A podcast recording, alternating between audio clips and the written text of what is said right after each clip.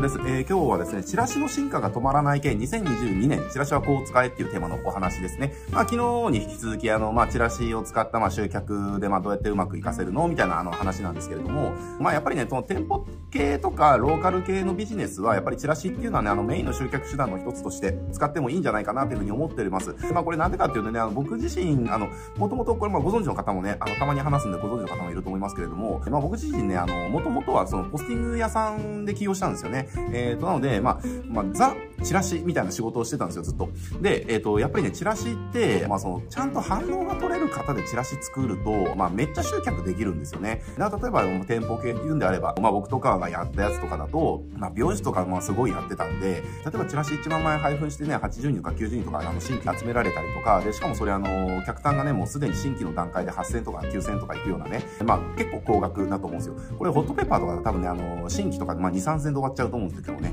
だけど、まあ、チラシでやってると、その、ホットペッパーで集客するときの、まあ、単価のその3倍とか4倍ぐらいの単価にもかかわらず、まあ、そのくらい集客できると。だからこれ、まあ、美容師やられてる方だと多分ね、すぐイメージできると思うんですけれども、じゃあ、ホットペッパーで月80人、90人集客しようと思ったら、いくらかかるプランに入んなきゃいけないみたいな話だと思うんですよね。だけどこれね、あの、チラシでやったら1万枚って、まあ、一部巻くのに、まあ、配布代と印刷合わせてもまあ7円ぐらいですかね。じゃあ1万枚巻いてもまあ5万円から7万円ぐらいのコストで済む。で、それで、えっ、ー、と、単価8000円ぐらいの人が80人、90人集客で、まあ、8000円で80人だと160万ってことっすよねっていう話ですね。まあ、たった7万円のコストで160万円新規みたいな。あの、だから美容師とかね、僕本当にね、ホットペッパーやるよりもチラシちゃんとやった方がめちゃくちゃ儲かりますぜっていうね、結構もう経験からそれをあの断言できるかなっていうところもあります。で、あとはね、リフォームとか外壁塗装とかも全然集客できるし、まあ飲食とかなおさらですよねっていうところ。えっ、ー、と、なので、まあ、チラシは本当ね、あの、証券が決まってるビジネスにとっては、やっぱり下手にネットやるよりも、まあ、よっぽど集客できるかなっていうところだと思います。で、なので、あの、まあ、チラシっていうところはね、媒体としてハマる業界、えー、まあ、ただこれ全国を証券にしてるビジネスとかだったら、あの、非効率なので、まあ、ネットオンが全然いいかなとは思いますけれども、証券決めてやってるビジネスであれば、まあ、チラシっていうのは、まあ、メインで、あの、使ってもいい媒体じゃないかなって思います。で、実際あの、まあ、宅配のお寿司屋さんとかで、えっと、えー、ちょっと銀の皿さんだったか、他の宅配寿司さんとかちょっと名前忘れちゃいましたけれども、まあ、実際ね、その、広告担当の方がインタビューで、チラシの方がね、費用対効果高いですよ、みたいなね、おっしゃってたりだとか、まあ、してたりしますんでね、まあ、そういった意味でも、まあ、チラシっていうのがメインで使っていきたいと。で、ただ、やっぱりチラシって、その、なんでしょうね、まあ、今みたいなメリットだけじゃなくて、やっぱり当然デメリットもあるわけですよ。で、チラシの配布手段として、えっと、まあ、放り込みチラシとポスティングチラシがあるわけですけれども、例えばじゃあまあ折り込みチラシってなってくるとですね、まあ新聞の購読率とかやっぱり年々下がっちゃってますし、まあそんな感じで、その証券内のお客さんしか獲得できないにもかかわらず、その証券内に効果的にリーチがどんどんできなくなってきてるみたいなね、背景があると思うんですよ。これじゃあ例えば、じゃあ自分の証券内の世帯数がじゃあ1万世帯だったとして、じゃあ1万世帯あるんだったら、そのじゃあチラシ1万枚作ればその1万世帯全部リーチできるじゃないかってなるかもしれないけれども、でも折り込みチラシだとその1万世帯の中で、購読数が50%とか40%とか30%しかないから、本来だったら1万世帯にアピールできるものが、じゃあ例えば購読率30%であれば、その1万分の3000しかリーチができないと。で、これね、あの、反応数決めるのってやっぱり母数ってすごく大事じゃないですか。当然1万人にアピールできた場合と3000人にしかアピールできなかった場合って、まあ反応率違う。からやっぱり母数をちゃんとアピールしようと思ったら、折り込みとかね、えー、だけどちょっとしんどくなってきるわけですよ。だから、まあそういった背景があって、じゃあ今チラシってどういう風に進化してきたかっていうと、何年くらい前まあ結構もう前からね、あの、始まってきて、まあ結構今もう一般的になってきてますけれども、あの、ウェブチラシみたいな形でなってきましたよね。そのウェブ上でチラシが確認できるっていうかね、例えば主婦とか見ると、えー、近所のスーパーの特売のチラシが全部そこで見れたりだとか、だから折り込みチラシとか、そのポスティングチラシとか見なくても、例えばじゃあ今日どっかのスーパー特売やってないかな、みたいな感じで、そのウェブ上で会社さんのチラシが確認できるっていうね、えー、ことをやれてたわけですよ。だけれども、さらにね、今さらにこう進化してきて、そのウェブチラシが、えっ、ー、と、今ね、チラシ動画、動画チラシシどっちだろうな、紙のチラシを PDF にしてウェブ上で閲覧できるではなくて、えー、要はチラシを動画にしてしまって、それを見てもらうっていうね、えー、まあそういう風に進化してきてたりします。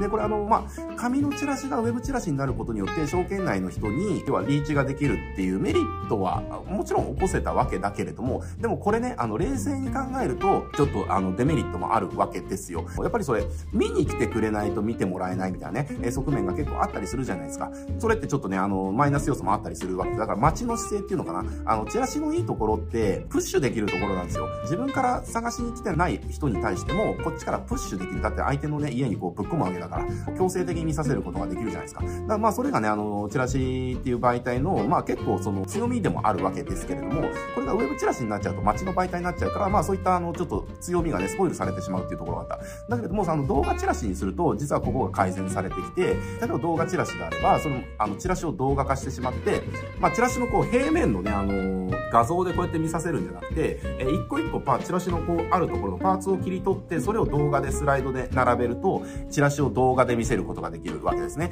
なのでこれを、要は、例えば自分のリストとかね、まあメルマガリストとか LINE リストとかに対して配信することによって、まあ見てもらえたりとかね、したりだとか。で、あとは自社の SNS でシェアしたりだとかね。あとはまあちょっと広告費が出せるんであれば、それを広告にかけるとか。これまあさすがに紙のチラシ用の PDF を広告にかけるとかできないじゃないですか。で、今やっぱりネット広告とかって、やっぱりすごくあの優秀で、自分のお店の半径何キロに絞ってね、配信できるとかっていうのがあるわけですよ。ってなってくると、やっぱりそういう、その自分の証券内の人に紙のチラシだけでやるよりも、まあ、はるかに多い母数にリーチができるようになるので、まあ、チラシの効果を最大化できるようになってくるみたいなね。だから、なんでしょうね、結構チラシっていう媒体もその、なんでしょう、まあ、一種のクロスメディアって呼んでもいいんですかね。例えばチラシだけで完結させるんじゃなくて、要はチラシかける動画かけるネット広告とか、チラシかける動画かける SNS とかね、チラシかける動画かける自分のリストとか、えー、っていう風な感じでやってもらえると、そのチラシっていうところの効果をまあ最大化できると。なので、えっと、チラシ集客やってる方は、ぜひですね、